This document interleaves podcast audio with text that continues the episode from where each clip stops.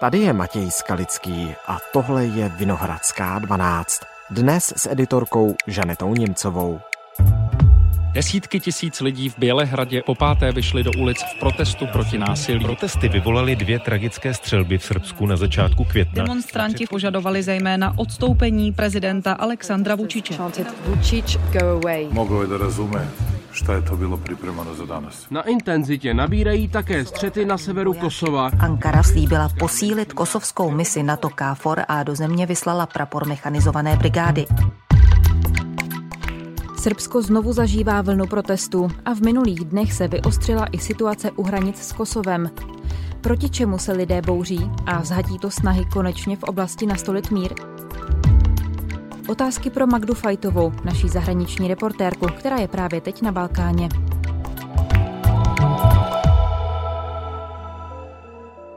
Dnes je úterý 6. června. Dobrý den, Magdo, vítejte ve Vinohradské 12. Dobrý den. Vy jste přímo v Srbsku. Kde přesně? Já jsem v Bělehradě, účastnila jsem se protestů, respektive byla jsem tam jako novinář samozřejmě. Ty protesty jsou skutečně, už vlastně byly páté, takže jsou organizované. Samozřejmě byl tam hluk, byl tam pískot, lidé křičeli, všechno možné křičeli vůči odejdi.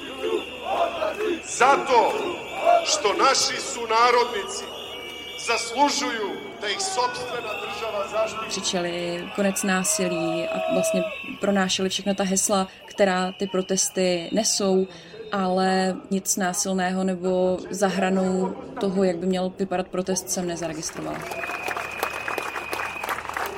Jediné, co jsem tak nějak zaregistrovala a co se bude asi řešit dále, tak jeden protestující měl na transparentu pověšenou panenku, která vypadala jako prezident Aleksandr Vučić. Ta vysela, jako kdyby byla oběšena tak to se bude řešit dále. Budou srbské úřady zkoumat, jestli náhodou nedošlo k nějakému vyhrožování nebo k něčemu, co by skutečně mohli postihnout. A jsou to třeba co do počtu lidí největší protesty za posledních nějakých 20-30 let od pádu Miloševiče v roce 2000? Určitě jsou to největší protesty od eh, politického konce Slobodana Miloševiče v roce 2000. Média mluví o tom, hlavně tady protivládní média, protože pro vládní média o těch protestech mluví velmi, ehm, jak to říct, eh, tak nějak úspor odporně, tak protivládní média, jako třeba televize N1, kterou vlastní americká CNN, tak mluví o tom, že se jich teď účastnilo 55 tisíc lidí. Na prvom. Což je takový konstantní počet v průběhu těch posledních týdnů. To vždycky byly desítky tisíc lidí, které přišly na ty protesty. Nama treba grupa dobrých lidí, će interese građana da staví na prvo město. Určitě je nutné říci, že uspořádal protest i sám prezident Vučić, respektive jeho strana SNS, na kterou také přišly desítky tisíc lidí. A tenhle protest právě měl um, vyjádřit podporu vládě. Dámy i gospodo, pozdravíme předsednika Srbije Aleksandra Vučića. Vučič ty počty těch protivládních protestujících dost marginalizoval v minulosti. Spíš mluví o tom, než o tom, kolik lidí se účastní, tak spíš o tom, co vlastně všechno jeho vláda udělala správně. Řekl například, že nikde ve světě se kvůli masovým vraždám nedemonstruje. Právě ty protesty reagují na ty masové vraždy z začátku května. Mluvil taky o tom, že se něco mění, že z veřejného prostoru se stahuje ten problematický obsah, proti kterému protestující do těch ulic chodí a zmínil, že Srbové nebo obyvatelé Srbska od útoků ze začátku května odevzdali bezmála 70 tisíc kusů zbraní srbské vládě. Mluví třeba o tom, že je potřeba se semknout a spolupracovat a být jednotní. Když zmiňujete ty události v květnu, tak eh, o co šlo? Co se tam stalo?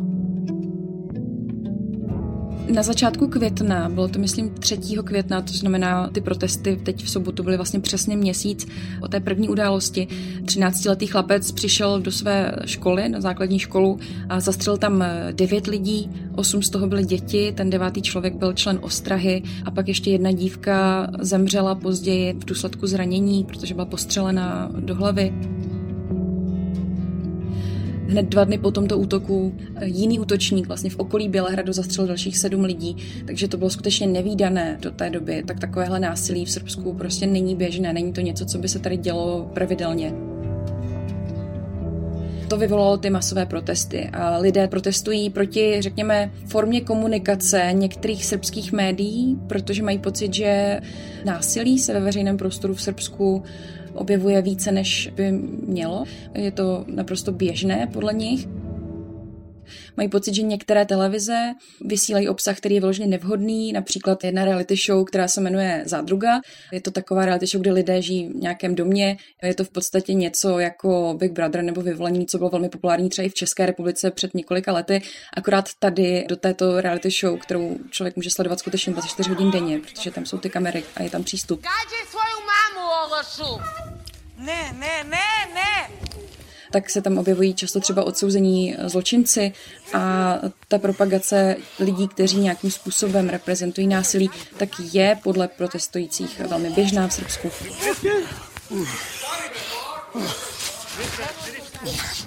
Takže to je vlastně ten hlavní cíl, proti kterému teď momentálně protestují. Nicméně ty protesty se v průběhu toho měsíce začaly rozšiřovat a v sobotu jsem viděla, že na těch eh, demonstracích byly skutečně různorodé skupinky lidí. Zaregistrovala jsem lidi, kteří byli vyloženě proti prezidentu Vučičovi, měli na transparentech napsáno Vučiči odejdi.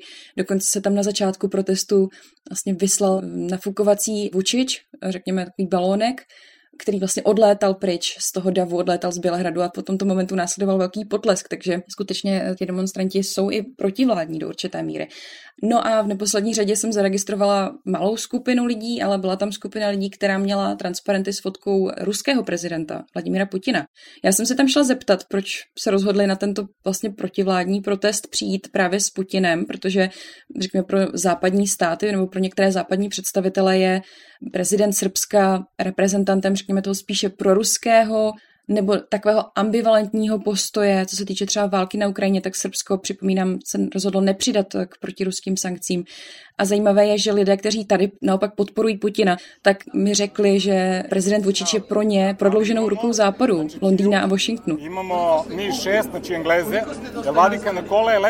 Takže myslím si, že to, co tady lidé mají společného, tak je skutečně nějaký nesouhlas s tím, jak se v Srbsku žije, jak funguje srbská vláda, srbská společnost. Ty motivace můžou být třeba trošičku jako různorodé, ale hlavní ten cíl je pro ně zajistit nějakou změnu, nějakou razantní změnu v tom, jak srbská společnost funguje. Když říkáte, že to začalo v podstatě jako demonstrace, které nesou heslo Srbsko proti násilí právě kvůli těm květnovým událostem, pak se to přelilo do těch protivládních protestů. Co přesně tedy ti protestující po vedení země žádají? Co by to vedení mělo udělat, aby ty demonstrace ustaly úplně? Oni chtějí konkrétní změny. Chtějí, jak jsem říkala, konec násilí ve veřejném prostoru, to znamená, požadují, aby srbský regulační úřad odebral licence dvěma televizím, které podle nich právě ten, řekněme, nevhodný násilný obsah vysílají. Zároveň požadují odchod ministra vnitra a odchod šéfa srbské tajné služby BIA chtějí ukončit právě vysílání té reality show Zádruga, což už minulý týden vlastně šéf televize, která ji vysílá, přislíbil, řekl, že ta reality show už se vysílat nebude a prezident Vučić teď o víkendu řekl, že by se měla ukončit někdy během tohoto týdne, ve středu nebo ve čtvrtek. Chtějí také, aby novináři začali, řekněme, respektovat určité novinářské standardy, protože úroveň žurnalistiky v Srbsku podle protestujících je smutná, je tristní. Je tu jenom několik eh, médií, která jakž takž eh, dosahují úrovně úrovně, kterou by si přáli, ale všichni ostatní v podstatě podle nich šíří eh, nepravdivé informace, fake news a slouží nějaké straně, nějaké politice. Takže to je taky další věc, které by se rádi zbavili. A zajímavá věc je, která ale nesouvisí až tak s tím, eh, řekněme, událostmi v Srbsku, ale souvisí s určitým koncem násilí. Organizátoři těch protestů vyjádřili podporu i kosovským Srbům a požadovali konec násilí nad nimi tím vlastně propojili protesty, které se dějí teď tady v Bělehradě v Srbsku, s těmi, které se v posledních dnech pořádají na severu Kosova. K tomu se ještě určitě dostaneme. Já bych vás možná ještě poprosila zpátky k těm požadavkům demonstrujících v Bělehradě. Vy jste zmiňovala, že se tedy zruší vysílání té reality show, ale kromě toho dokáže vedení Srbska vyhovět ještě nějakým těm dalším požadavkům? Prezident Vučič řekl, že neodvolá ministra vnitra, tím už tady to tak nějak jako uzavřel, tady tenhle ten požadavek rozhodně nechce přijmout. Myslím si, že jak jsem mluvila v úvodu o tom, že prezident Vučič spíše mluví o těch z jeho pohledu úspěších, toho, co srbská vláda už od těch útoků podnikla, právě odevzdání těch zbraní a řekněme nějaké přísnější zákony pro držení zbraní, tak se nějak jako zároveň moc nevyjadřuje k těm požadavkům těch demonstrantů. Kromě tedy ukončení toho vysílání té reality show, to zatím nevypadá, že by plánoval třeba srbský regulační úřad eh, skutečně odebrat ty licence těm dvěma televizím, nebo že by se rozhodli něco takového udělat. Zaregistrovala jsem, že premiérka srbská Anna Brnabičová řekla, že je ochotná případně odstoupit z funkce a uspořádat nové volby, ale prezident Vučič podle jejich slov takovou možnost zatím nezvažuje právě změna ministra, změna šéfa tajné služby, vlastně změna vedení toho regulačního úřadu, který má na starosti elektronická média televize a tak dále. To se nezdá, že by srbská vláda podporovala v blízké budoucnosti. Protesty jsou v Bělehradě, ale i u hranic s Kosovem, tedy přesně na té kosovské straně. Vy už jste to nastínila, že to spolu i souvisí. Co přesně se děje tedy v Kosovu, na severu Kosova? Na severu Kosova už vlastně přes týden protestují kosovští srbové proti albánským starostům.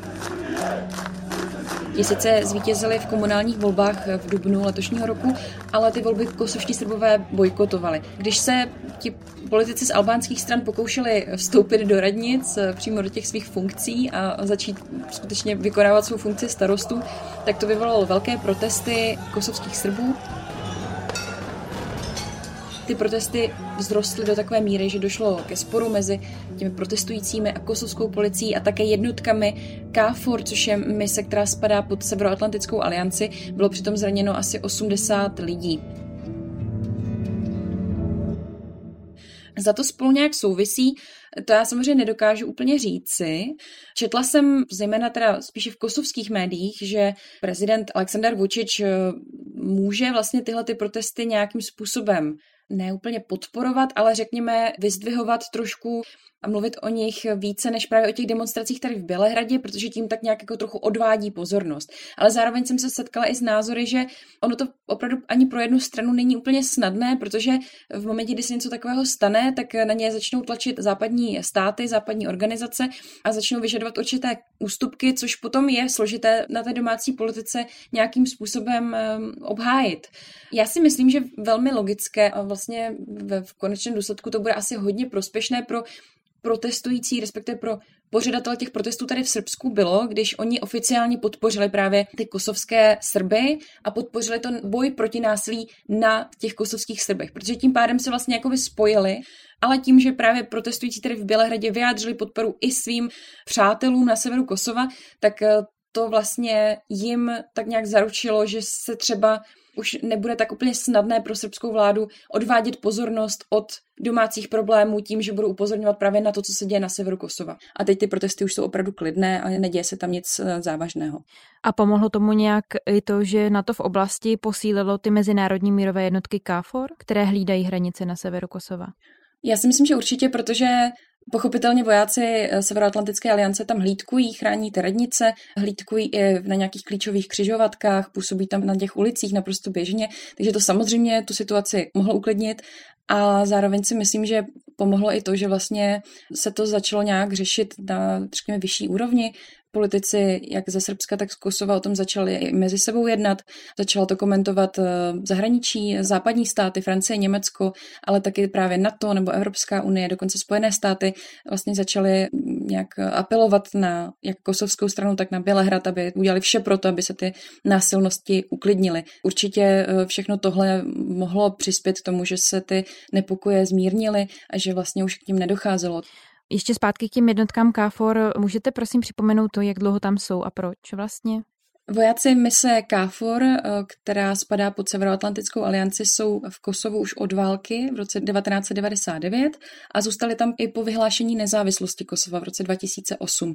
Na severu Kosova žije početná srbská menšina, ale naprostá většina populace Kosova jsou etničtí Albánci, já jenom připomenu, co se týče té historie a možná taky nastíním, proč vlastně Srbové jsou velice odmítaví k Severoatlantické alianci. NATO bombardovalo Bělehrad eh, na jaře 1999 právě kvůli válce v Kosovu. Trvalo to 78 dní a dodnes je to extrémně silné téma v srbské společnosti. Srbové dlouho, abych to srovnala s něčím, tak Srbové dlouho byli otevření tomu vstoupit do Evropské unie například, což je něco, o co usiluje, nebo minimálně o tom takhle mluví i prezident Vučič ale nikdy, myslím si, se nestane, že by Srbové vstoupili do NATO právě kvůli tomu velmi těžkému sentimentu, k tomu odporu, který do dneška panuje v srbské společnosti. To skutečně velice živé. Já srbskou společnost poměrně znám a můžu říct, že není to ojedinělé. Dost často jsem se s tím setkávala, že Srbové, a je úplně jedno, jestli jsou to mladí, starší, ženy, muži, jsou velmi odmítaví k NATO. Jednotky mise KFOR na severu Kosova působí dodnes, protože je dost běžné, děje se to často, myslím si, že jednou za půl roku, že tam to napětí trochu vzroste a že se tam začne například blokovat, že Srbové nebo kosovští Albánci začnou něco blokovat, silnice, hranice a tak dále. To je velice časté. A právě KFOR eh, tam eh, dohlíží na to, aby se případně ty spory nepřelily do něčeho závažnějšího, kdyby třeba už eh, začalo docházet k nějakým opravdu konfliktům, ztrátám na životech a tak dále. Jenom abych to tedy schrnula, tak na severu Kosova se teď protestuje proti výsledkům voleb, které tamní Srbové bojkotovali. Srbsko na to reagovalo tím, že v oblasti u těch hranic vyhlásilo nejvyšší stav bojové pohotovosti. A co tedy ty západní země, vy už jste říkala, že na to reagovaly i Spojené státy, Evropská unie a podobně. Jakým způsobem přesně? Tak prezident Francie a německý kancléř Olaf Scholz se vlastně na zasedání Evropského politického společenství v Moldavsku shodli spolu s prezidentem Vučičem a prezidentkou Kosova Vyosou Osmániovou, že e, řešením by mohlo být vyhlásit nové volby. Oni tuhle možnost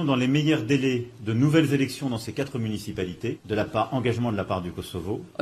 hodně podporují dass äh, sich die Bürgerinnen und Bürger vor Ort an den Wahlen beteiligen können. Protože je to takový první krok, který by se dal podniknout a který by možná mohl prospět äh, a snížit to napětí. Vyjádřil se k tomu taky šéf unijní diplomacie Josep Borrell.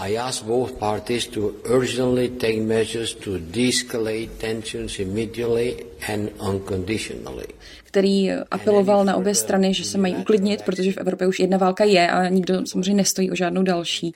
Generální tajemník NATO Jens Stoltenberg, jak už jsme o tom mluvili, tak posílil nebo rozhodl o posílení té kosovské mise o 700 vojáků.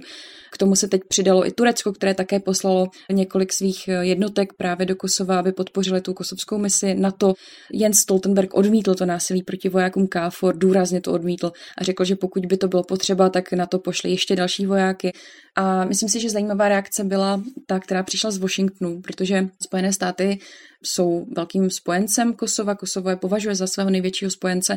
A teď vlastně přišla reakce, která byla spíše odmítavá, řekněme, protože USA eh, odmítla to násilí a vyzvala premiéra Kurtyho, Albína Kurtyho, premiéra Kosova, aby obrátil kurz a aby vlastně on nějakým způsobem zmírnil to napětí. Takže Washington apeloval právě spíše na Kosovo, což si myslím, že je poměrně zajímavé vzhledem k tomu, že USA dlouho stála pevně za Kosovem a Kosovo do dneška považuje USA za svého velkého spojence.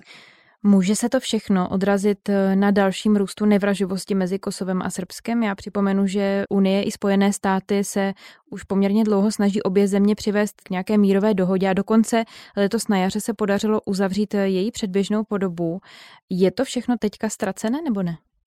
To já bohužel nevím, protože si myslím, že se o tom zase až tak nedebatovalo zatím.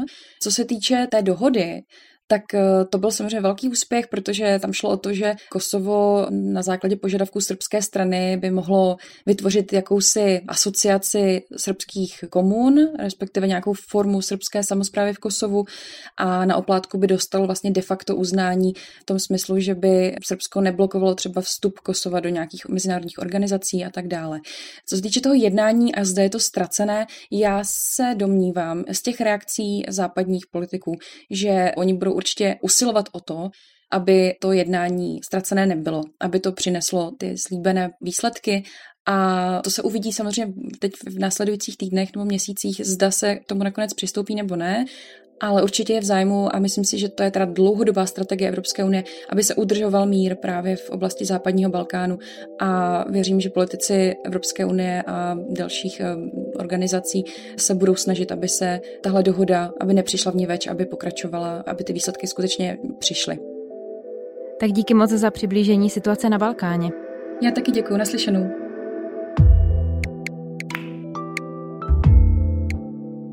Tohle je vše z Vinohradské 12, z pravodajského podcastu Českého rozhlasu. Dnes jsme se spojili s naší zahraniční reportérkou Magdalenou Fajtovou, která na Balkáně sleduje protesty v Srbsku a Kosovu. Další epizody Vinohradské 12 můžete poslouchat ve všech podcastových aplikacích, na webu iRozhlas.cz nebo v aplikaci Můj rozhlas. Naslyšenou zítra.